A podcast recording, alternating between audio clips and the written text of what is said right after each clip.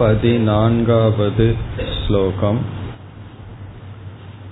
सततं कीर्तयन्तो माम्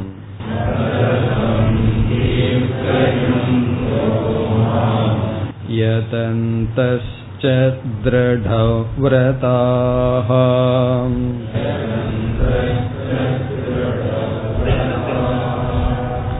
नमस्यन्तश्च मां भक्त्या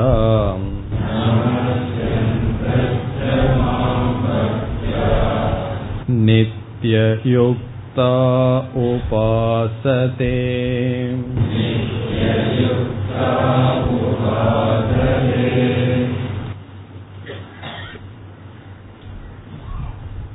பதிமூன்றாவது ஸ்லோகத்திலிருந்து பகவான் விதவிதமான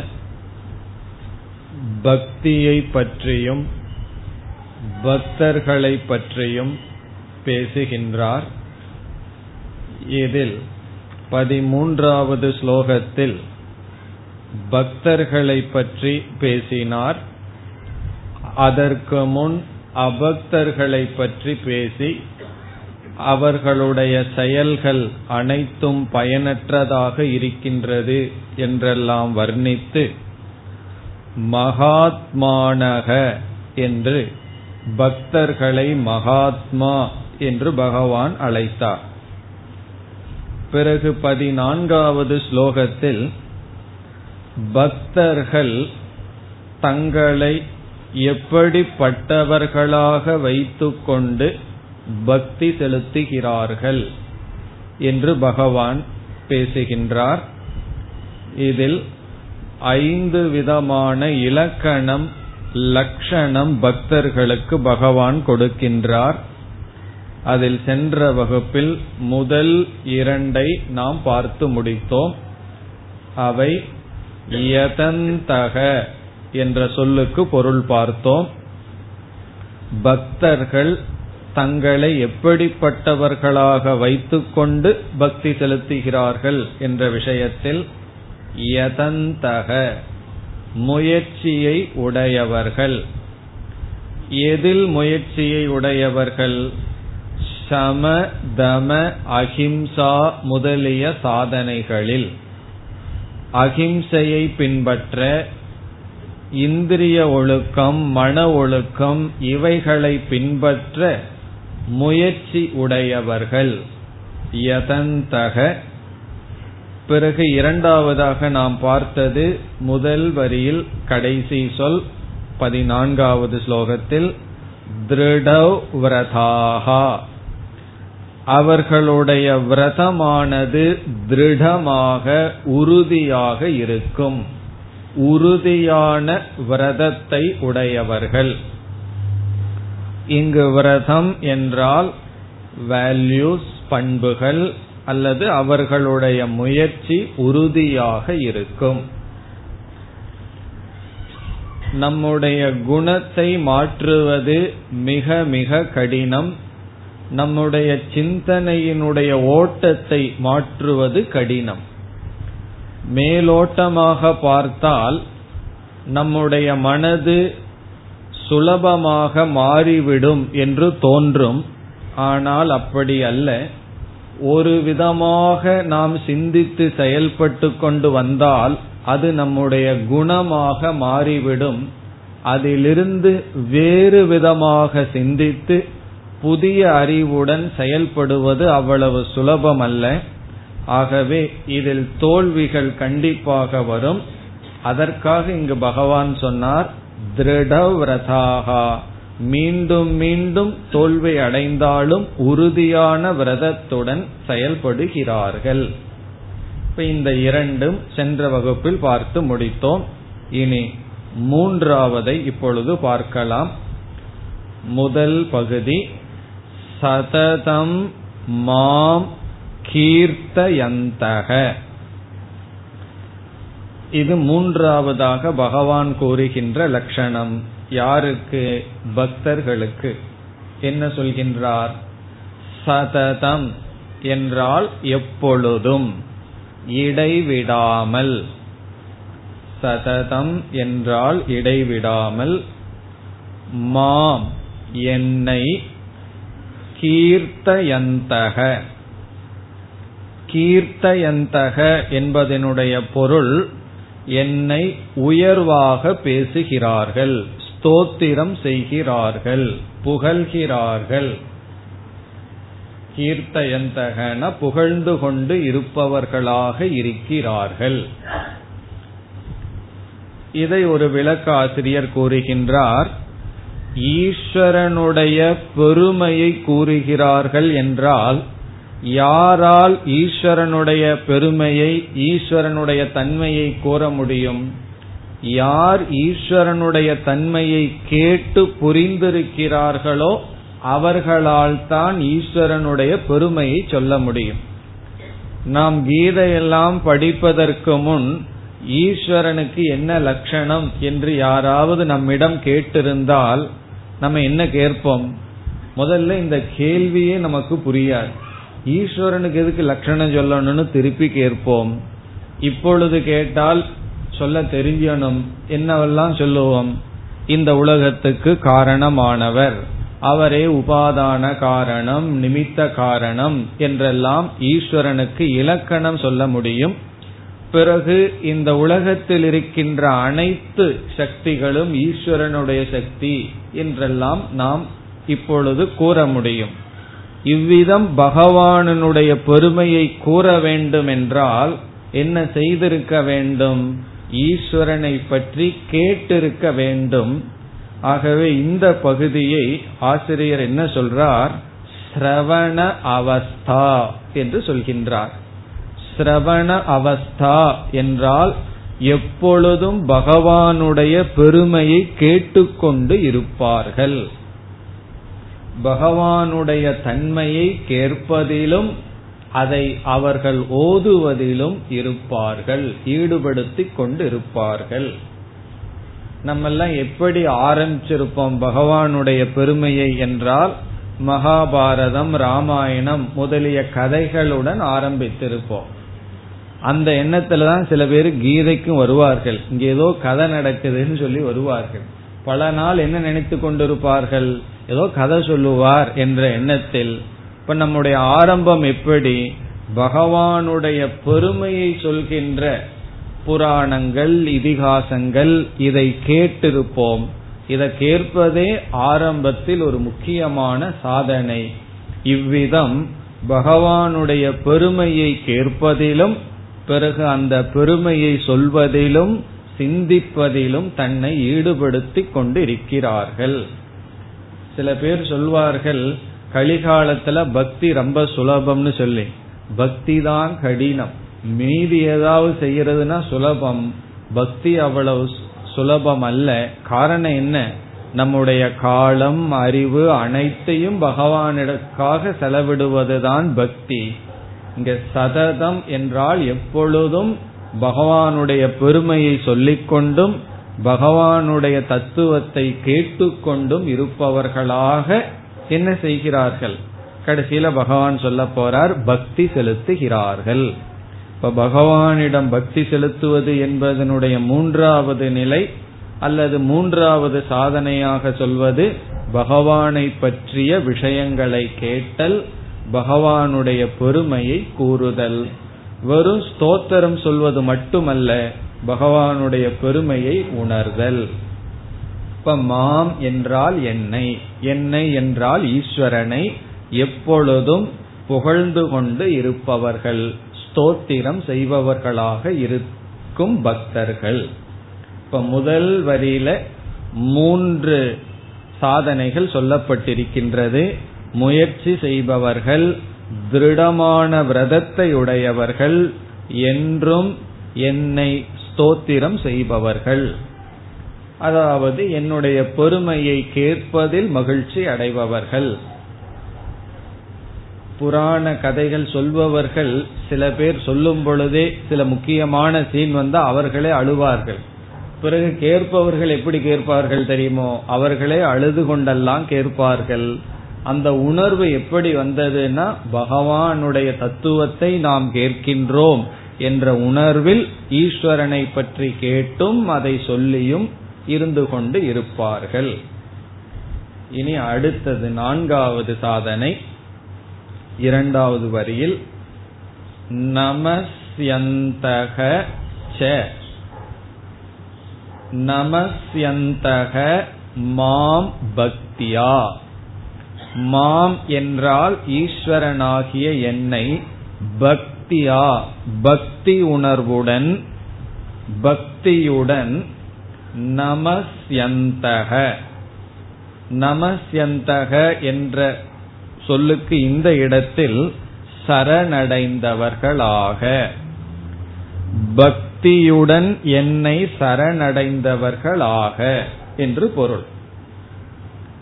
இப்படிப்பட்டவர்களாக பக்தர்கள் என்னை வழிபடுகிறார்கள்னு பகவான் சொல்லி வருகின்றார். இப்ப இந்த சொற்கள் எல்லாம் பக்தர்களை விளக்குகின்ற சொற்கள். பக்தர்களை விளக்குகின்ற சொற்கள்னா என்ன? நம்மை சாதகர்களை விளக்குகின்ற சொற்கள். மாம் என்னை பக்தி உணர்வுடன் சரணடைந்தவர்களாக. இங்கு ஏன் பக்தியுடன் சரணடைந்தவர் என்று சொல்கின்றார் என்றால் இப்ப நம் முன் ஒருவர் வந்து ஒரு ஆயுதத்தை துப்பாக்கிய காமிச்சு சரணடை இருக்கிறதெல்லாம் கொடுன்னு சொன்னா நம்ம என்ன பண்ணுவோம்? அவரிடம் சரணடைஞ்சிருவோம். எந்த உணர்வுடன் சரணடைவோம்? பக்தி உணர்வுடன் சரணடைவோமா? இல் என்றால் பய உணர்வுடன் சரணடைவோம். அப்படி அல்லாமல் பகவானை கண்டு ஏதாவது கண்ணையும் காதையும் குத்திடுவார்னு ஒரு பயத்துல சரணடைந்தவர்கள் அல்ல பக்தியினால் சரணடைந்தவர்கள். இப்ப சரணாகதி எதுல வேணாலும் வரலாம். இப்ப நம்ம வந்து ஒருவர்கிட்ட ஒரு உதவி நாடி போகணும்னா உடனே சரணாகதி எல்லாம் அங்க வரும். சரணடைவோம். காரணம் என்ன? அவரிடம் இருந்து ஒரு காரியம் வேணும்னு சொல்லு. ஆனா இந்த இடத்துல பக்தி உணர்வுடன் சரணடைந்தவர்களாக. சரணாகதியை பற்றி ஏற்கனவே நம்ம படிச்சிருக்கோம்.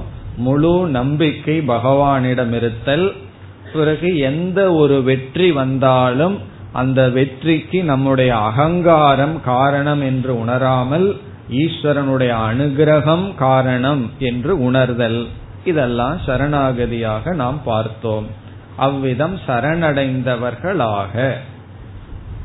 பிறகு சரணாகதியில இனியொரு கருத்தும் நமக்கு வருகின்ற அனைத்தையும் ஈஸ்வரனுடைய பிரசாதமாக ஏற்றுக்கொள்ளுதல் வருகின்ற கஷ்டமெல்லாம் பகவான் நம்மை தேர்த்துவதற்காக கொடுக்கின்ற ஒரு உபாயம் என்ற ஒரு நம்பிக்கையுடன் இருத்தல். இப்படிப்பட்ட பாவனையில் இருப்பதுதான் சரணாகதி என்றெல்லாம் பார்த்துள்ளோம். அவ்விதம் சரணடைந்தவர்களாக. இது நான்காவது. இனி அடுத்த சொல். நித்திய யுக்தாகா நித்தியம் என்றால் என்றும். எப்பொழுதும். யுக்தாகா என்றால் பொருந்திய மனதை உடையவர்களாக. நித்திய யுக்தாகா என்றும் பொருந்திய மனதை உடையவர்களாக இருந்து கொண்டு. அதாவது அவர்களுடைய மனதை அமைதியாக வைத்துக்கொண்டு சஞ்சலப்படாமல் வைத்துக்கொண்டு மனதை பாதுகாப்புடன் வைத்துக்கொண்டு என்னை வழிபடுகிறார்கள். அது கடைசி சொல் உபாசதே. உபாசதே என்னை வழிபடுகிறார்கள். உபாசதேன வழிபடுகிறார்கள் வணங்குகிறார்கள் பக்தி செலுத்துகிறார்கள் தியானிக்கிறார்கள் இவைகளெல்லாம் பொருள். இந்த நித்திய யுக்தாகங்கிறதுல என்ன குறிப்பிடப்படுகிறது என்றால் அவர்களுடைய மனம் வேறு எந்த பொருளினாலும் பாதிக்கப்படாமல் சிதறடிக்கப்படாமல் எடுத்துக்கொண்ட விஷயத்தில் என்னிடத்திலேயே பொருந்திய மனதை உடையவர்கள். இத வந்து சாஸ்திரத்துல சமாதானம் என்று சொல்லப்படுகிறது. சமக தமகன்னு ஒரு லிஸ்ட் இருக்கு. அதுல வந்து சமாதானம்னு ஒரு சாதனை. சமாதானம்னா என்ன? நமக்குள்ளேயே அடைஞ்ச ஒரு சமாதானம். இப்ப ரெண்டு பேர்த்துக்குள்ள சமாதானம் இல்லைன்னு என்ன பொருள்? அவருடைய கருத்து ஒன்று என்னுடைய கருத்து ஒன்றாக பிரிவுபட்டு இருக்கிறது. நமக்குள்ள சமாதானம் என்னன்னு சொன்னா நம்ம கண்ணு ஒன்ன பார்க்குது காது இனி ஒன்ன கேட்குது மனசு ஒன்ன சிந்திக்குது புத்தி ஒன்ன விரும்புது. இப்படி எல்லாம் இருந்தா என்ன? நமக்குள்ளேயே சமாதானம் அடையவில்லை. பிறகு நம்முடைய அனைத்து கருவிகளும் ஒரே இடத்தில் சீராக செயல்பட்டால் புத்தி மனம் இந்திரியங்கள் இதெல்லாம் பொருந்து இருந்தால் அது சமாதானம். அவ்விதத்தில் என்றும் சமாதானத்தை அடைந்தவர்கள். இப்படிப்பட்டவர்களாக உபாசதே. பக்தர்கள் என்னை வழிபடுகிறார்கள். இவ்விதம் இந்த பதினான்காவது ஸ்லோகத்தில் பக்தர்களினுடைய இலக்கணத்தை பகவான் கூறி இந்தந்த விதத்தில் தன்னை வைத்துக்கொண்டு என்னை பக்தி செய்கிறார்கள் என்னை வழிபடுகிறார்கள் என்று பகவான் கூறினார். இனி அடுத்த ஸ்லோகத்தில் எப்படி பகவானை வழிபடுகிறார்கள்? என்று கூறப் போகின்றார் பதினைந்தாவது ஸ்லோகம் ज्ञानयज्ञेन चाप्यन्ये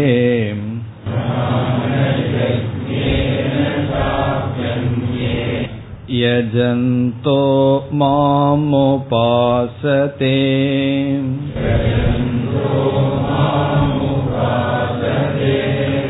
एकत्वेन पृथक्त्वेन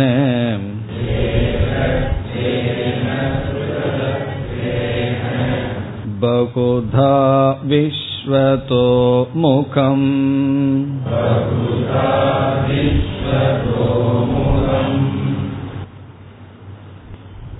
இந்த ஸ்லோகத்தில் பகவான் எப்படியெல்லாம் பக்தி செலுத்துகிறார்கள் என்று பக்தியினுடைய பிரகாரத்தை கூறுகின்றார்.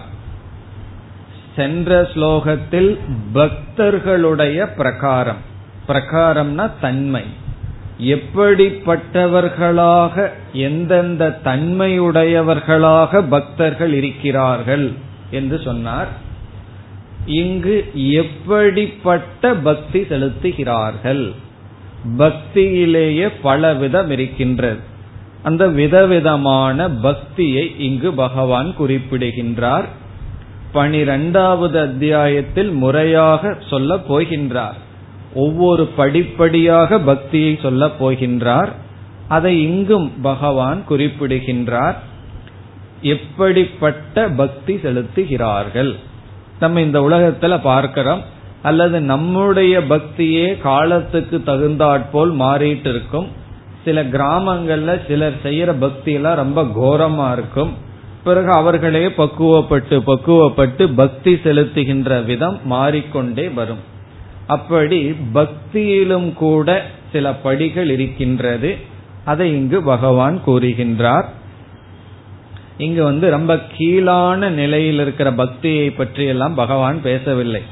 கிராமத்தில எல்லாம் போனா அவர்களுடைய பக்தியை பார்க்கணும். விதவிதமாக பக்தி செலுத்துவார்கள். அந்த மாதிரி நிலையை பற்றி எல்லாம் இங்கு பகவான் சொல்லாமல் உயர்ந்த நிலையிலேயே சில வேறுபாட்டை பகவான் இங்கு வைக்கின்றார். எப்படி சொல்கின்றார் என்றால் ஞான யக்ஞேன ச அபி அந்யே. அந்யே என்றால் சிலர். சிலர் ஞான யக்ஞேன இங்கு யக்ஞம் என்றால் பக்தி ஞான யக்ஞம் என்றால் ஞான ரூபமான பக்தி அறிவு ரூபமான பக்தி. யக்ஞம் என்றால் பூஜை அல்லது பக்தி வழிபாடு ஞானம் ஞானமே வழிபாடு ஞான ரூபமான வழிபாட்டுடன் அந்நே சிலர். இங்கு ஏன் பகவான் சிலர் என்று சொல்கிறார் என்றால் பலர் வந்து இந்த அளவுக்கான பக்திக்கே வருவதில்லை. எவ்வளவோ பக்தர்கள் இருப்பார்கள். அந்த பக்தர்களுக்கு பகவானை பற்றி ஒரு அறிவும் இருக்காது. ஆனாலும் பக்தி செலுத்துவார்கள். அது தவறு கிடையாது. அதன் வழியாகத்தான் வந்தாக வேண்டும். ஆனால் சிலர் இறைவனை பற்றி ஓரளவு அறிவை அடைந்து கொண்டு அந்த அறிவு பூர்வமாக பக்தியில் ஈடுபடுவார்கள்.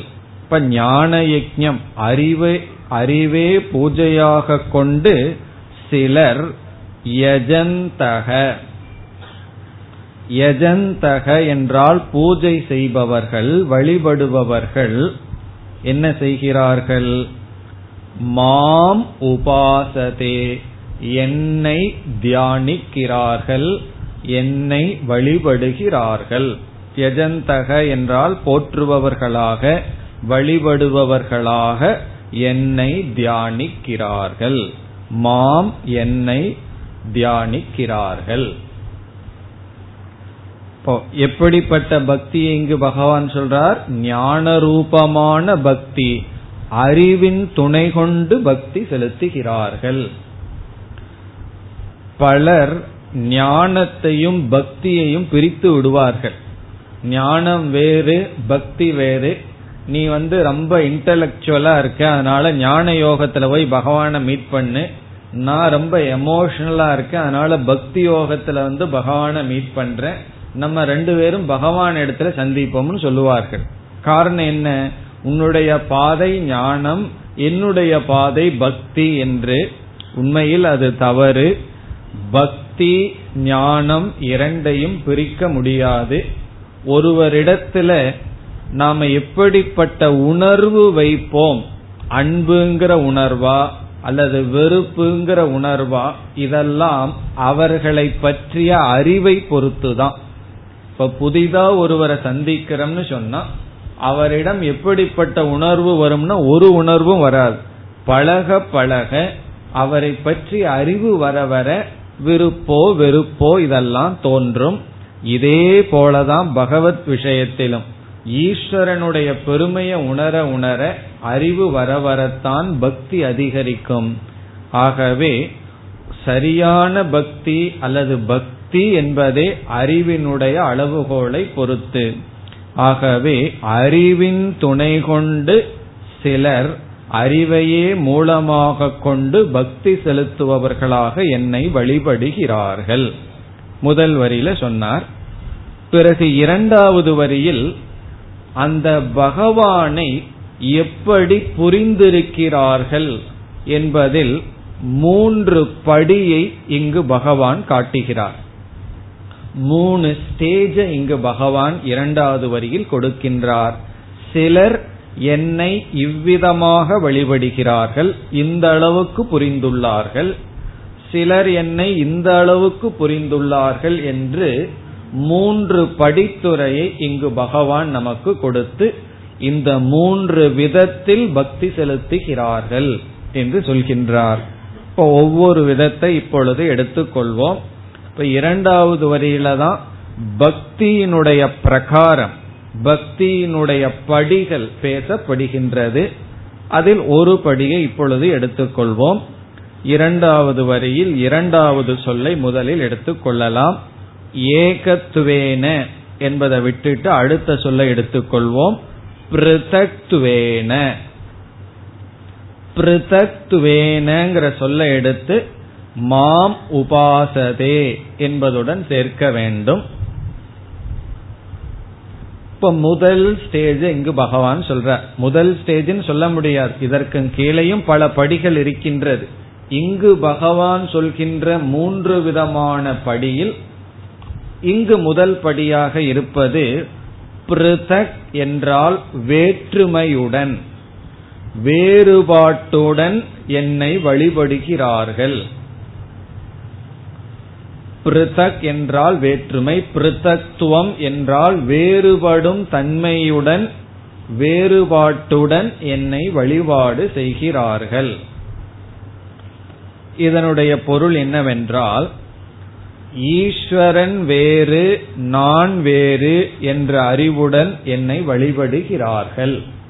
அவர்களுக்கு வந்து ஈஸ்வரனும் என்னுடைய ஆத்மஸ்வரூபமும் ஒன்றுதான் என்ற ஞானமெல்லாம் வரவில்லை.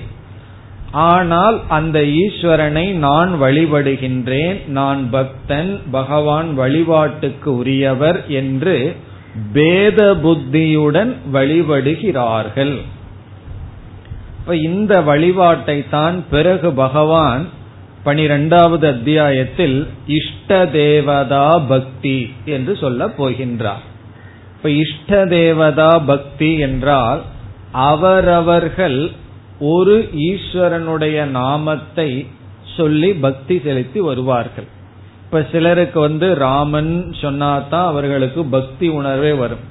சிலருக்கு வந்து கிருஷ்ணான்னு சொல்லணும். சிலருக்கு முருகா சிலருக்கு கணபதி என்று சிறு வயதிலிருந்து ஏதோ ஒரு நாம ரூபம் நம்முடைய மனதில் பதிந்திருக்கும். அந்த நாம ரூபத்தை அவரவர்கள் இஷ்ட தேவதையாக வழிபட்டு வருவார்கள். இப்ப அவர்களுக்கு வந்து ராமனும் நானும் ஒன்றுங்கிற அறிவோ எல்லாம் இருக்காது. வேறாக வைத்து ஆனால் இஷ்ட தேவதையாக வழிபாடு செய்வார்கள். அந்த ராமனுடைய பெருமையை எல்லாம் உணர்ந்து அவர்கள் பக்தி செலுத்துவார்கள். இது ஒரு ஸ்டேஜ் பிருத்தக் என்றால் பக்தனும் பக்தி செலுத்துகின்ற ஈஸ்வரனும் வேறு என்ற எண்ணத்தில். இனி முதல் சொல்லுக்கு வருவோம். இரண்டாவது நிலை ஏகத்துவேன. ஏகத்துவேன என்றால் ஒரே ஒரு ஈஸ்வரன் தான் இருக்கின்றார் என்ற அறிவுடன் பக்தி செலுத்துவார்கள். ஏகம்னு சொன்னா பல கடவுள் இல்லை ஈஸ்வரன்கிறது ஒருவர்தான் என்ற அறிவுடன் பக்தி செலுத்துவார்கள். இந்த இஷ்ட தேவதையில ரகளை எல்லாம் வந்துடும் என்னுடைய கடவுளுக்கு தான் முதல் உன்னுடைய கடவுள் பின்னாடின்னு எல்லாம் கடவுள்லேயே இவர்கள் பேதம் செய்வார்கள். இந்த இஷ்ட தேவத பக்தியில் இருக்கிற பக்தனுக்கு நாம் எந்த நாம ரூபத்தை சொல்லி பகவான வழிபடுகின்றேனோ அவர்தான் அனைத்துமாக ஒன்றாக எல்லா ஈஸ்வரனாக இருக்கிறார். எல்லா தேவதா ரூபமாக இருக்கிறார்ங்கிற அறிவில்லை. ஆனா இவன் இஷ்ட தேவத இடத்தில் மனதை குவிப்பான். ஏகத்துவேன என்பவன் ஓர் உண்மையை உணர்ந்துள்ளான். எல்லாம் ஒரே ஒரு ஈஸ்வரன் தான் இருக்கின்றார். அந்த ஈஸ்வரனை விதவிதமான பெயரில் விதவிதமான மனிதர்கள் வழிபாடு செய்கிறார்கள் என்ற அறிவுடன் இருப்பான். இந்த அறிவு ரொம்ப பேர்த்துக்கு இருக்கிறது இல்ல அவரவர்கள் கடவுளுக்கு என்ன பேரை சொல்லி வச்சிருக்காங்களோ அந்த பேரு தான் ஈஸ்வரனுக்கு சொல்லணும் என்று அந்த பெயரிலேயே உருவத்திலேயே சில பழக்கத்திலேயே சில விதமான பூஜையிலேயே பற்றுடன் தான் பலர் இருக்கிறார்கள். நம்முடைய மதத்திலும் சரி மற்ற மதங்களிலும் சரி எல்லோரும் அவரவர்களுக்கு எது காட்டப்பட்டதோ அந்த நாம ரூபந்தான் ஈஸ்வரன். மற்றதெல்லாம் ஈஸ்வரனுக்கு புறம்பானது என்ற எண்ணத்தில் இருக்கிறார்கள். ஆனால் இந்த பக்தனுக்கு ஒரு அறிவு வந்துடுது. ஏகம். ஈஸ்வரன் ஒருவர்தான். அவருக்கு அனைத்து நாமங்களும். பேரில்லா பெருமாள்னு சொல்லுவார்கள். பேரில்லைன்னு சொல்லிட்டு பெருமாள்னு சொல்லி விடுவார்கள் அதனுடைய அர்த்தம் என்னன்னா எல்லாமே பகவானுடைய பெயர் தான் எல்லாமே அவருக்கு பேர் இருக்கும்போது அவருக்கு என்ன பேர் வைக்கிறது? ஆகவே எல்லா நாம ரூபங்களும் அந்த ஒரே ஒரு ஈஸ்வர தத்துவத்தை குறிக்கின்றது என்ற அறிவுடன். இப்படி ஒரு பொருள் வேறொரு பொருள் எடுத்துக்கொண்டால் ஏகத்துவேன என்பதற்கு பக்தனும் பக்தி செலுத்துகின்ற ஈஸ்வரனும் உண்மையில் வேறில்லை. ஆனால் இந்த அறிவில் நிலை பெறுவதற்காக நான் பக்தி செலுத்துகின்றேன் என்ற அறிவுடன் என்றும் பொருள் கொள்ளலாம். அந்த இடத்துல என்ன வரும்னா அத்வைத பாவம் வரும். ஏகம் என்ன? ஒருவன் தான் இருக்கான். வழிபடுபவனும் அவன்தான் வழிபடப்படுகின்ற பொருளும் ஈஸ்வரன் தான் என்ற ஏகம் அப்படி ஏக்கம்னு சொன்னா அத்வைதம்னு பொருள் வரும். ஆனா அந்த நிலை வர்றதுக்கு முன்னாடி முதல்ல ஈஸ்வரனுக்குள்ள இருக்கிற பேதத்தை நீக்கி ஆகணும். அதற்கு பிறகுந்தான் ஈஸ்வரனுக்கும் ஜீவனுக்குள்ள பேதத்தை நீக்க முடியும். ஆகவே இந்த இடத்துல பொருத்தமாக இருப்பது ஒரே ஒரு ஈஸ்வரன் என்ற கருத்துதான். இது இரண்டாவது ஸ்டேஜ் இப்ப ஆரம்ப ஸ்டேஜ் என்னன்னு சொன்னா ஏதோ ஒரு நாமத்தை பிடித்து கொண்டு அதுலயும் கூட சில பேதம் எல்லாம் இருக்கு. இப்ப வந்து நம சிவாயான்னு தான் சொல்லணுமா? சிவாய நமகன்னு சொல்லக்கூடாதான். அதுல எல்லாம் பேதம் சொல்லுவார்கள். எல்லாம் ஒரே அர்த்தம் தான் இருந்தாலும் ஏதோ ஒன்றை பற்றி கொள் என்று ஆரம்பத்தில் சொல்வார்கள். வேறு சொன்னா என்ன ஆகும்னா மனது சஞ்சலப்படும். பிறகு அவன் எப்படி உயர்கின்றான்? இந்த ஒன்றுதான் அனைத்துமாக இருக்கின்றது. மற்றவர்கள் என்ன பெயரை சொன்னாலும் நான் சொல்ற இந்த பெயரும் ஒன்றுதான் ஒரே கடவுள்னு புரிந்து கொள்கின்றான். இனி அடுத்த ஸ்டேஜ் கடைசி சொல் விஸ்வதோ முகம். அதற்கு முன்னாடி ஒரு சொல் இருக்கு பகுதா. பகுதா என்ற சொல் விதவிதமாக. அந்த விதவிதமாக பக்தி செலுத்துகிறார்கள்னு சொல்றார். அந்த விதவிதமாகங்கிறத தான் நாம் இப்பொழுது மூன்றாக பார்த்து வருகின்றோம். ஏகம் பிரதக் விஸ்வதோ முகம். இப்ப பகுதா என்றால் விதவிதமாக பக்தி செலுத்துகிறார்கள். விதவிதமான ஸ்டேஜில் விதவிதமான படிகளில் இருக்கிறார்கள். அதனால யாரிடமும் சென்று நீ இப்படியெல்லாம் கும்பிடக்கூடாதுன்னு சொல்லக்கூடாது. அவரவர்களே படிப்படியாக வந்தாக வேண்டும். ஆகவே பகுதா. இனி கடைசி சொல் விஸ்வதோ முகம். விஸ்வம் என்றால் அனைத்தும். ரூபம் என்றால் அனைத்து ரூபமாக இருக்கின்றார். பார்க்கின்ற அனைத்தும். விஸ்வதோ முகம். இந்த உலகத்துல எதையெல்லாம் பார்க்கிறோமோ அனைத்துமாக ஈஸ்வரன் இருக்கின்றார். இப்ப ஏகத்துவேனன்னு சொன்னதற்கும் விஸ்வதோ முகம்னு சொல்வதற்கு என்ன வேற்றுமை என்றால் ஏகமாக இருக்கிறார்னு சொன்னா ஒரு கடவுள் இருக்கின்றார் என்பது பொருள். ஒன் காட் அப்படின்னு அர்த்தம். விஸ்வதோ முகம்னு சொன்னா ஒன்லி காட் அப்படின்னு அர்த்தம். எல்லாமாகவும் இருக்கின்றார் அனைத்துமாகவும் இருக்கின்றார். விஸ்வம்னா அனைத்தும் முகம்னு சொன்னா அனைத்துமாக இருக்கின்றார் அனைத்து ரூபமாக இருக்கின்றார். இந்த ஒரு கருத்தை தான் பகவான் இரண்டு அத்தியாயத்தில் விளக்கப் போகின்றார். பத்தாவது அத்தியாயமும் பதினோராவது அத்தியாயமும் இந்த ஒரு சொல்லுக்கு விளக்கமாக வரப்போகின்றது ஆகவே இந்த கருத்தை நாம் இதோடு விட்டுவிடப் போவதில்லை மிக விரிவாக பார்க்க போகின்றோம். காரணம் என்ன? இந்த உலகத்தை கண்ணை திறந்து பார்த்த உடனே நமக்கு யாரு காட்சி தெரிகிறா? பகவானா தெரிகிறார். எல்லாம் ராகத்வேஷத்துக்கு ராகத்வேஷத்தை ஊற்ற பொருள்களாகத்தான் நம்ம மனசுல தெரிஞ்சிட்டு இருக்கு ஆனா என்ன இங்க பகவான் சொல்ல விரும்புறார் நீ கண்ணை திறந்து எதையெல்லாம் பார்க்கறையோ அதெல்லாம் நான் தான் அப்படின்னு புரிந்து கொள்ள வேண்டும்னு பகவான் அந்த உணர்வை நமக்கு கொடுக்கறதுக்காக ரெண்டு அத்தியாயம் ரெண்டு பெரிய அத்தியாயத்தை பயன்படுத்த போகின்றார். அங்க நம்ம விதவிதமாக சிந்தித்து இதை புரிஞ்சு கொள்ள போகின்றோம். இங்கு இதனுடைய சாரத்தை மட்டும் பார்ப்போம். அதாவது ஈஸ்வரன் உபாதான காரணம்னு படிச்சிருக்கோம். அது புஸ்தகத்துல படிக்கும்போது களிமண் பானை இதோட நிறுத்திடுவோம். நம்மளுடைய அறிவை வந்து களிமண்ணோட வச்சுட்டு வந்துடுவோம். பிறகு என்ன செய்வோம்? நம்ம உலகத்துக்கு வந்த உடனே அந்த களிமண் உதாரணத்தை எல்லாம் மறந்துடுவோம்.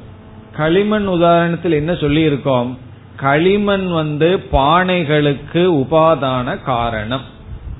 அப்படி சொன்னதற்கு பிறகு பானைகளை எல்லாம் நம்ம பார்க்கும் போது நம்ம யார பார்த்துட்டு இருக்கோம் களிமண்ணை தான் பார்த்துட்டு இருக்கோம் அப்படி ஈஸ்வரன் வந்து இந்த உலகத்துக்கு உபாதான காரணம்னு சொன்னதற்கு பிறகு உலகத்தை பார்க்கும்போது நம்ம யார பார்த்துட்டு இருக்கிறோம் யார பார்த்துட்டு தான் இருந்து ஆகணும் ஈஸ்வரனை தான் பார்த்துட்டு இருந்து ஆகணும் ஆனா ஈஸ்வரனை தவிர மீது எல்லாத்தையும் பார்க்கிறனே என்றால் அதற்கு காரணம் என்னன்னா மனசில் இருக்கிற ராகத்வேஷங்கள்.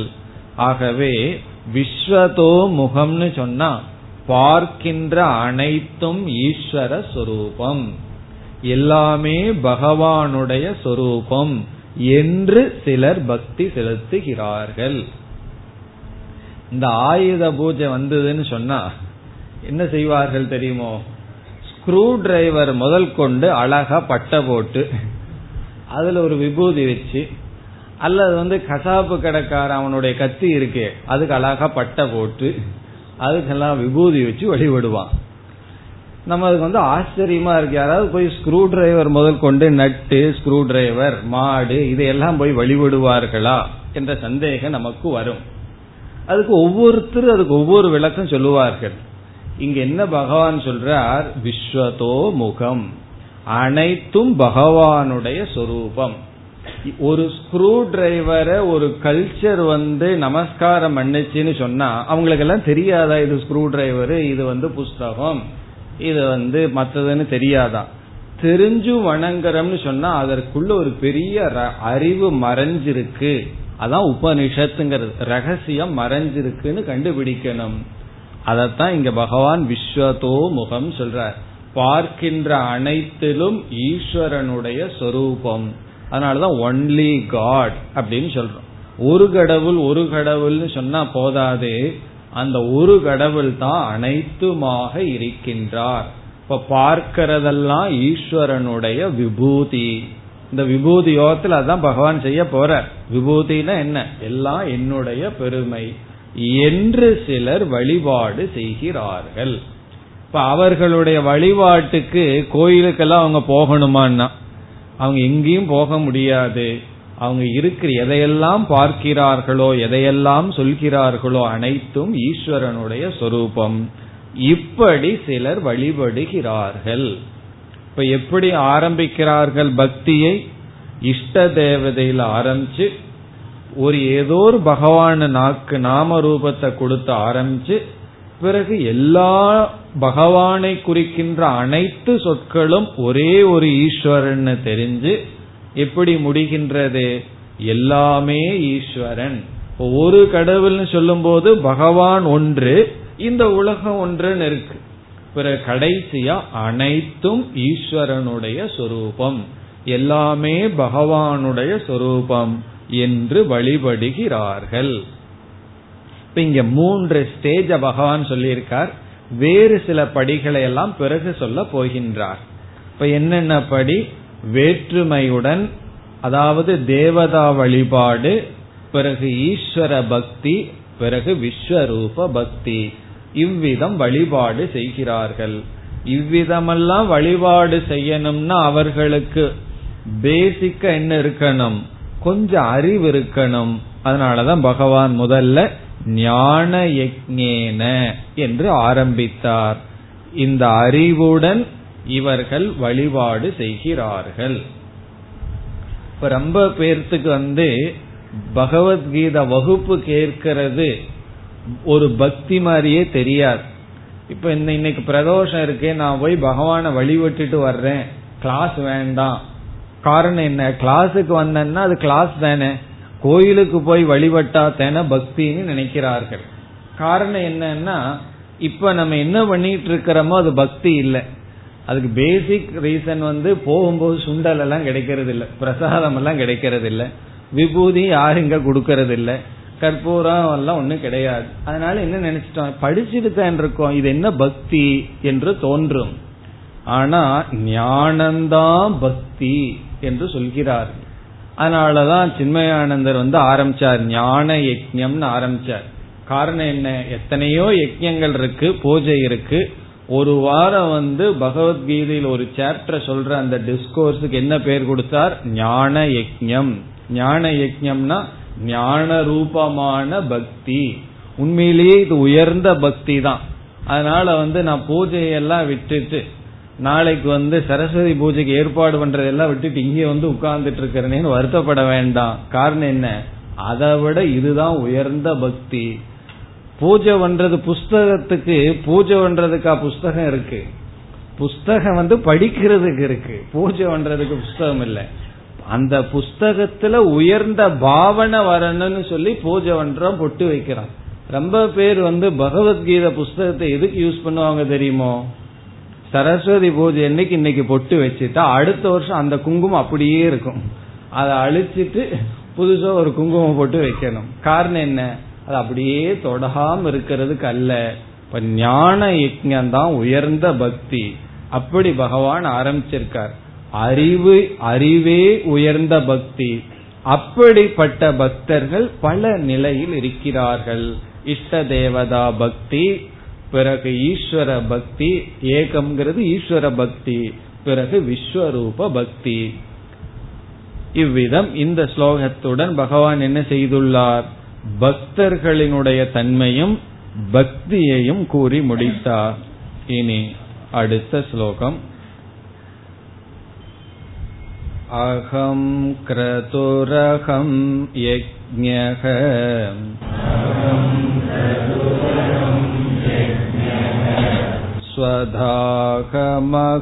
स्वधाहमघमौषधम्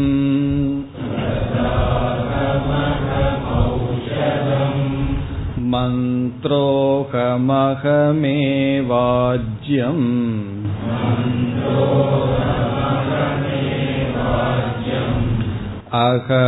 अहमग्निरहं हुतम्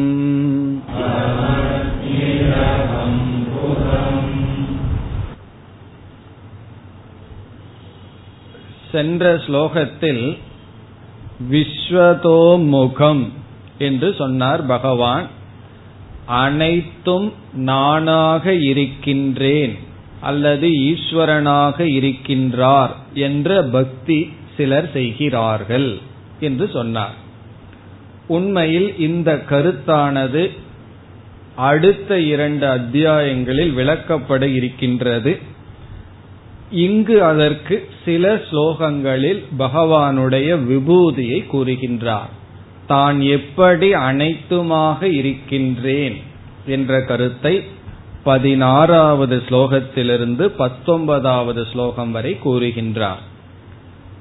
இந்த ஸ்லோகங்களில் பதினாறிலிருந்து பத்தொன்பது வரை ஈஸ்வர விபூதி. ஈஸ்வர விபூதினா ஈஸ்வரனுடைய பெருமை பகவானுடைய புகழ் அல்லது பகவானுடைய உபாதான காரணத்தின் தன்மை. இதை ஏற்கனவே ஏழாவது அத்தியாயத்துல சில ஸ்லோகங்கள்ல சொன்னார். ரசோகம் அப்சு கவுந்தேயன்னு ஆரம்பிச்சு சில ஸ்லோகங்கள்ல நான் வந்து இப்படியெல்லாம் இருக்குன்னு சொன்னார். இங்கும் சில ஸ்லோகங்கள்ல சொல்றார். பிறகு அடுத்த அத்தியாயம் முழுவதும் எல்லாம் என்னுடைய பெருமை என்னுடைய பெருமைன்னு சொல்றார். ஏன் பகவான் இவ்வளவு தூரம் சொல்றாருன்னா அதற்கு மேல நம்ம பெருமை அடிச்சிட்டு இருக்கோம் இதுதான் என்னுடையது என்னுடையதுன்னு. உடனே பகவான் அதற்கு மேல சொல்லி ஆகணும். எல்லாம் உன்னுடையதல்ல எல்லாம் என்னுடையது எல்லாம் என்னுடைய பொறுமை என்று சொல்லியாக வேண்டும். இப்ப நானே அனைத்தும் என்று ஒரு வார்த்தையில சொல்லிவிட்டால் அது நமக்கு புரியாது.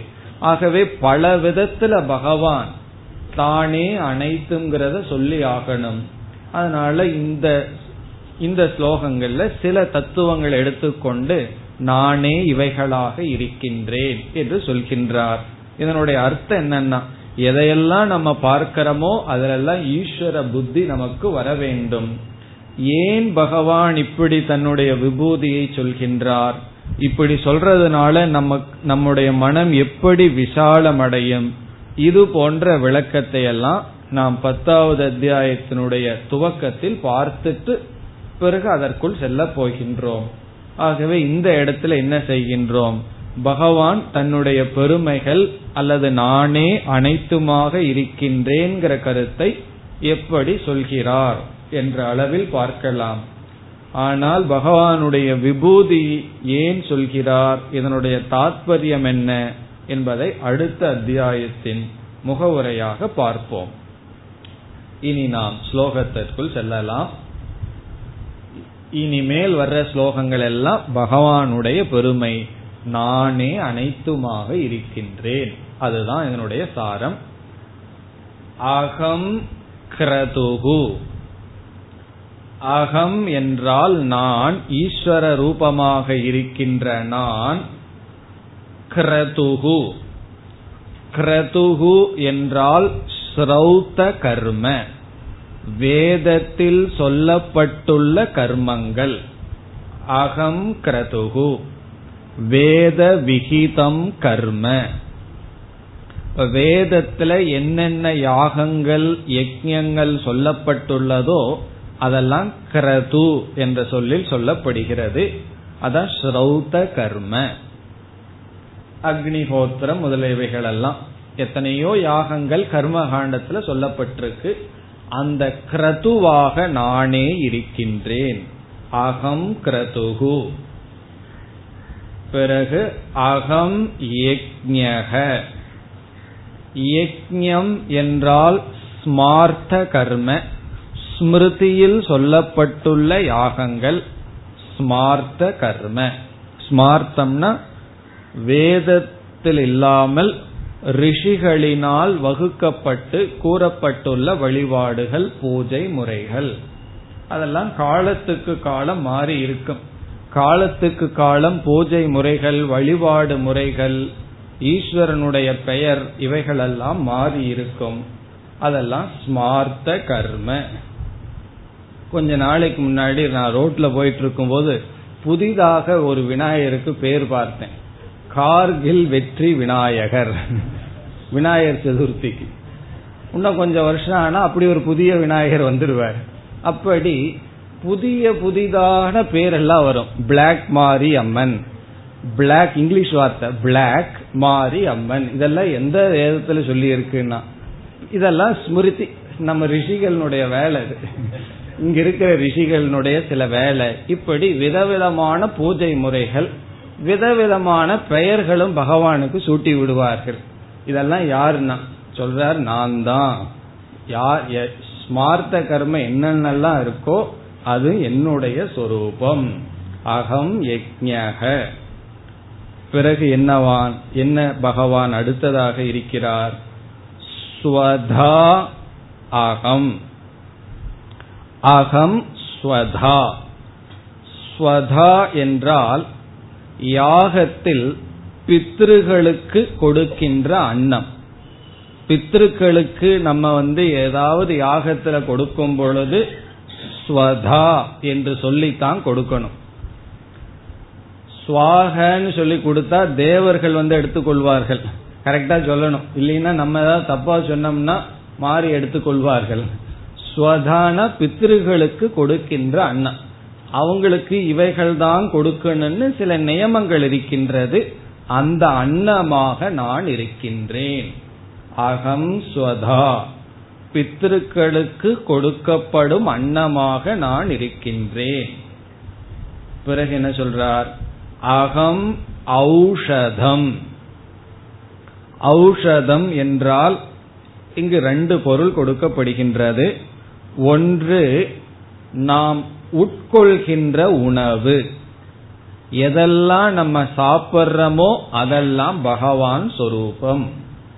அப்ப நம்ம என்ன பண்ணிட்டு இருக்கோம் டெய்லி?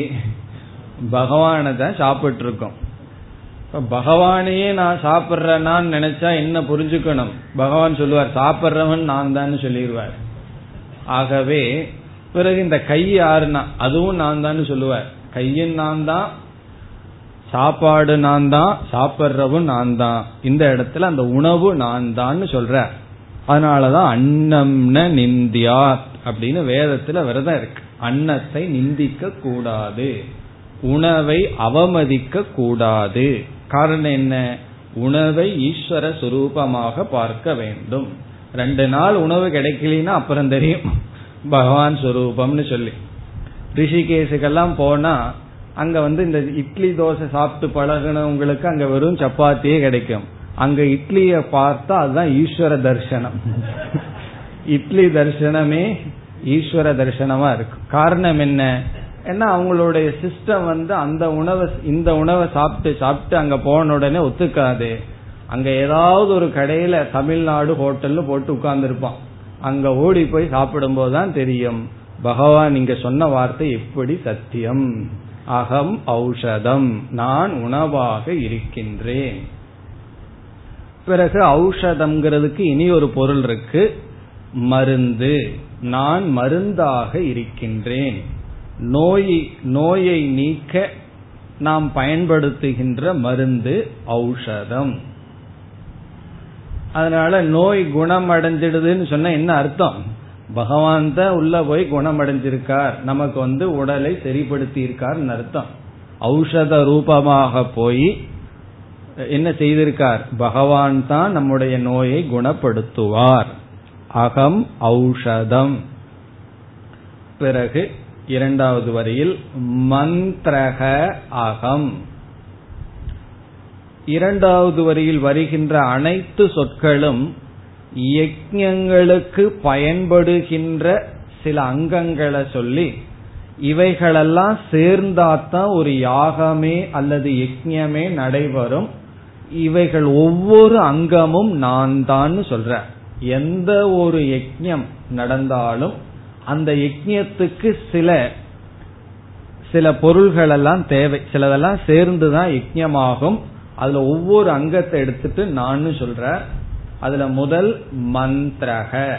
அகம் மந்திரக. மந்திரம்னு சொன்னா எதை நாம் உச்சரித்து எந்த மந்திரத்தை நம்ம உச்சரித்து தேவர்களை எல்லாம் அழைத்து அவர்களுக்கு பொருளை கொடுப்போமோ? அப்போ தேவர்களை அழைக்கும் மந்திரங்கள் யாகத்தில் பயன்படுத்துகின்ற மந்திரங்கள் நான் தான் நானே அந்த மந்திர சொரூபம். அகம் ஏவ ஆஜ்யம். ஆஜ்யம் என்றால் நெய். யாகத்தில் விடப்படுகின்ற நெய் நானாக இருக்கின்றேன். ஆஜ்யம். நெய்யாக நான் இருக்கின்றேன். பிறகு எதற்குள்ள நம்ம நெய்ய விடுறோம்? அக்னி. அதுவும் நான்கிறார். அகம் அக்னிகி நான் அக்னியாக இருக்கின்றேன். நெருப்பாக இருக்கின்றேன். அகம் ஹுதம் கடைசி சொல். ஹுதம் என்றால் இந்த செயலாகவும் நானே இருக்கின்றேன். இந்த இடத்துல ஹுதம்னு சொன்னா யாகம் செய்தல். இந்த கர்ம ரூபமாகவும் நான் இருக்கின்றேன். இனி அடுத்த ஸ்லோகம். பிதாகமஸ்ய ஜகதக.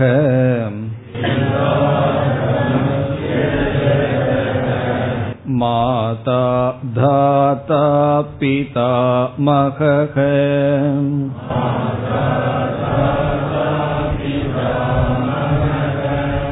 वेद्यं पवित्रमोङ्कारः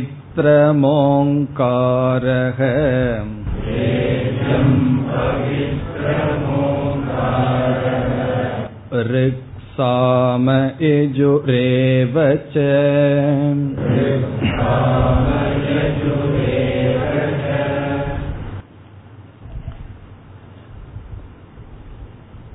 பிதாகமஸ்ய ஜெகதக. அஸ்ய ஜெகதக இந்த உலகிற்கு அஸ்யன இந்த ஜெகதக இந்த உலகத்திற்கு அகம் பிதா நானே தந்தையாக இருக்கின்றேன். இந்த உலகத்திற்கு நானே தந்தையாக இருக்கின்றேன். பிறகு அம்மா யாருன்னா பகவான் சொல்றார் நான் தான் மாதா. மாதா என்றால் தாயாக இருக்கின்றேன். நானே தந்தையாகவும் நானே தாயாகவும் இருக்கின்றேன். பிறகு கடைசி சொல் தாயும் தந்தையும் நீங்கன்னு சொன்னா தாத்தா யாருன்னா? அதுவும் நான் தான் சொல்ற பிதா மகக பிதா மகன கிராண்ட்ஃபாதர் நானேதான் தாத்தாவாக இருக்கின்றேன்.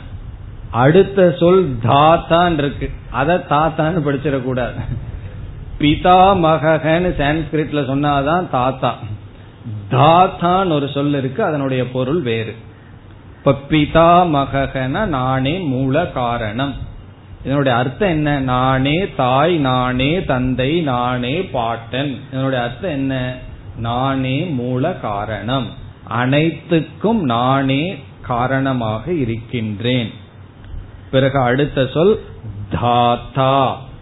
மாதாங்கிறதுக்கு அடுத்த சொல் தாத்தா. தாத்தா என்றால் கர்ம பலனை கொடுப்பவன். அனைவர்களுடைய கர்ம பலனை கொடுப்பவனாக நான் இருக்கின்றேன். விதாதா அப்படின்னு அர்த்தம். எல்லாம் பிரிச்சு கொடுக்கிற வேலையை நான் பண்ணிட்டு இருக்கேன் யார் யார் என்னென்ன செயல் செய்தார்களோ அதற்கு தகுந்த பலனை சரியாக கொடுப்பவனாக இருக்கின்றேன். பகவானுடைய கம்ப்யூட்டர் மட்டும் வைரஸ் ஃப்ரீ. தப்பே நடக்காது. அவரவர்களுடைய கர்மத்தை கரெக்டா பகவான் செய்து கொடுப்பார். யாருக்கும் எந்த மாற்றமும் வராது. நம்ம வந்து என்ன நினைச்சுக்கிறோம்? எனக்கு ஏன் இது வந்தது? அவனுக்கு ஏன் அது கிடைச்சதுன்னு நினைச்சிட்டு இருக்கோம். ஆனால் பகவான் யாருக்கு எதை எப்ப கொடுக்கணுமோ அதை சரியாக பிரித்து கொடுப்பவர். இனி இரண்டாவது வரியில் வேத்தியம். இது ரொம்ப அழகான சொல். வேத்தியம் என்றால் நானே அறியத்தக்கவனாக இருக்கின்றேன். இந்த உலகத்துல அறிய யோகியதையாக நான் இருக்கின்றேன். எத்தனையோ விஷயங்கள் இருக்கு அறியத்தக்கது. அதுல வந்து வேத்தியம்னா ஞான யோக்கியம் அப்படின்னு அர்த்தம். வேதன யோக்கியம். எதை அறியத்தக்கதோ அப்படி அறியத்தக்க வேண்டியவனாக நான் இருக்கின்றேன். அறியப்பட வேண்டியவனாக நான் இருக்கிறேன் அர்த்தம். நான் என்னத்தான் இந்த உலகம் தெரிந்து கொள்ள வேண்டும். அதனாலதான் பிரயோஜனம். வேற எதை தெரிந்து கொண்டாலும் நமக்கு பிரயோஜனம் இல்லை. ஒரு உபனிஷத்துல வந்து நாரதர் வந்து சனத்குமார்கிட்ட சென்று ஒரு பெரிய லிஸ்ட் கொடுக்கிறார். எனக்கு வந்து பூத வித்யா பிரேத வித்யா நட்சத்திர வித்யா ஜோதிஷ் வித்யா எல்லாம் தெரியும் அப்படின்னு சொல்லி என்னென்ன ஞானம் இருக்கோ அத்தனையும் தெரியும். கடைசியில் என்ன சொல்றார்? சோச்சாமி. ஆனால் துயரப்பட்டு கொண்டிருக்கின்றேன். இந்த எந்த வித்தியையும் என்னுடைய துயரத்தை நீக்கவில்லை. ஆனா எனக்கு எல்லா வித்தியையும் தெரியும்னு சொல்ற. அப்பதான் சனத்குமாரர் ஆரம்பிக்கிறார் ஒரு வித்யா இருக்கு. அந்த வித்யாவை தெரிஞ்சாதான் தரதி சோகம் ஆத்மவிது அப்படின்னு சொல்லி அந்த ஆத்மாவை தெரிஞ்சாதான் அல்லது பிரம்மத்தை தெரிஞ்சாதான் சோகம் போகுமே தவிர வேற எதை தெரிஞ்சாலும் சோகம் பொறாமைங்கிறதெல்லாம் போகாது. கொஞ்சம் வேணா வளருமே தவிர போத போகாது. ஆகவே வேத்தியம்னு சொன்னா மோக்ஷத்துக்கு எதை தெரிஞ்சுக்கணுமோ அப்படி தெரிந்து கொள்ள வேண்டிய அறிவுக்கு நான் விஷயமாக இருக்கின்றேன். இங்க வேத்தியம்ங்கிற சொல் பரபிரம்மத்தை குறிக்குது. நானே பரபிரம்ம சொரூபமாக அறிய வேண்டியவனாக இருக்கின்றேன். பிறகு அடுத்தது அழகான சொல் பவித்ரம். பவித்ரம் என்றால் தூய்மைப்படுத்தும் சாதனையாக நான் இருக்கின்றேன். நான் தூய்மைப்படுத்தும் சாதனையாக இருக்கின்றேன். எதனால் தூய்மைப்படுத்தப்படுமோ அந்த தூய்மைப்படுத்தும் பொருளாக இருக்கின்றேன். இப்ப மனதில் இருக்கிற அசுத்தத்தை போக்கணும்னா தூய்மைப்படுத்தணும். இப்ப உடல்ல இருக்கிற அசுத்தத்தை போக்குறதுக்கு எவ்வளவோ இருக்கு தூய்மைப்படுத்துறதுக்கு. மனதை தூய்மைப்படுத்தணும்னா பகவானுடைய நாமம்னு ஆரம்பிப்பார்கள். அப்படி எதெல்லாம் தூய்மைப்படுத்துமோ அந்த தூய்மைப்படுத்தும் பொருளாக இருக்கின்றேன். பிறகு அடுத்த சொல் ஓங்காரக. நானே ஓங்கார சுரூபமாக இருக்கின்றேன். ஓங்கார சுரூபம்ங்கிறதுல அனைத்தும் அடங்குகிறது. நானே சகுண பிரம்ம நானே நிர்குணம் பிரம்ம. இந்த ஓம்ங்கிற சொல்லினுடைய விசேஷம் என்ன? ஒவ்வொரு சொல்லும் பகவானுடைய நிர்குண தத்துவத்தையோ சகுண தத்துவத்தையோ தான் குறிக்கும். இப்ப சத்தியம். ஞானம் அனந்தம்ங்கிற சொல்லலாம் பகவானுடைய நிர்குண சரூபத்தை குறிக்கும். ராமக கிருஷ்ண ராமன் கிருஷ்ணன் கோவிந்தன் இதெல்லாம் சொன்னா சகுண பிரம்மத்தை குறிக்கும். ஆனா ஓம்ங்கிற சொல் வந்து நிர்குணத்தையும் குறிக்கும் சகுணத்தையும் குறிக்கின்ற ஒரு பொதுவான சொல். அதனாலதான் பிரணவம் அப்படின்னு அதற்கு பெயர். பிரணவம்னா என்ன? நல்ல பெயர். பெஸ்ட் நேம் அப்படின்னு அர்த்தம். பகவானுக்கு வந்து நல்ல பெயர் என்னன்னா ஓம். அந்த ஓங்கார சொரூபமாக நான் இருக்கின்றேன். அதனுடைய அர்த்தம் என்ன? நானே சகுண நிர்குண பிரம்மனாக இருக்கின்றேன். பிறகு ரிக் சாம யஜுகு ஏவச்ச. நானே ரிக்வேதமாகவும் சாமவேதமாகவும் யஜுர்வேதமாகவும் இருக்கின்றேன். பிறகு பகவான் அதர்வன வேதத்தை மறந்துட்டாரான்னு சொன்னா அதர்வன வேதத்துல ரிக் மந்திரங்கள் யஜுர் மந்திரங்கள் தான் வரை வருகின்றது. இப்ப ரிக் வேதம்னு ஏன் பேர் வந்ததுன்னு சொன்னா சில விதமான மந்திரத்துக்கு ரிக் மந்திரம்னு பேர். அந்த ரிக் மந்திரம் அதிகமாக இருக்கிற வேதத்துக்கு ரிக் வேதம் என்றும் யஜுஸ் மந்திரம்ங்கிறது உரைநடையாக இருப்பது யஜுஸ் மந்திரம் அதிகமா இருக்கிற வேதத்துக்கு எஜுர்வேதம்னு பேரு. சாமவேதம்னா ரிக் எஜுர் மந்திரங்கள் பாடப்பட்டுள்ளதனால் அதற்கு சாமவேதம். அதர்வன வேதத்திலையும் ரிக் மந்திரங்களும் எஜுர் மந்திரங்களும் கலந்திருக்கின்றது. அதனால சம்பிரதாயத்துல வேதம்னு சொல்லும் போதே ரிக் எஜுர் சாம என்று சொல்வார்கள். ரிக் எஜுர் சொன்னாவே போதும். காரணம் என்ன? சாம வேதத்திலையும் ரிக் மந்திரமும் எஜுர் மந்திரமும் தான் இருக்கின்றது. ஆகவே இந்த மூன்று வேதத்தை சொல்லி நானே வேத ரூபமாக இருக்கின்றேன். இவ்விதம் இரண்டு ஸ்லோகங்கள் மேலும் சொல்ல போகின்றார். இவ்விதம் பகவானுடைய விபூதியை ஒரு முழு அத்தியாயத்துல கேட்க போகின்றோம். இதனுடைய அர்த்தம் என்ன? நானே அனைத்துமாக இருக்கின்றேன் என்ற அறிவை புகட்ட பகவான் இவ்விதம் பேசுகின்றார். மேலும் அடுத்த வகுப்பில் தொடரலாம் ॐ पूर्णमधपूर्णमिधम् पूर्णात्पूर्णमुदच्छते पूर्णस्य पूर्णमादाय पूर्णमेवावशिष्यते ॐ शान्ति शान्ति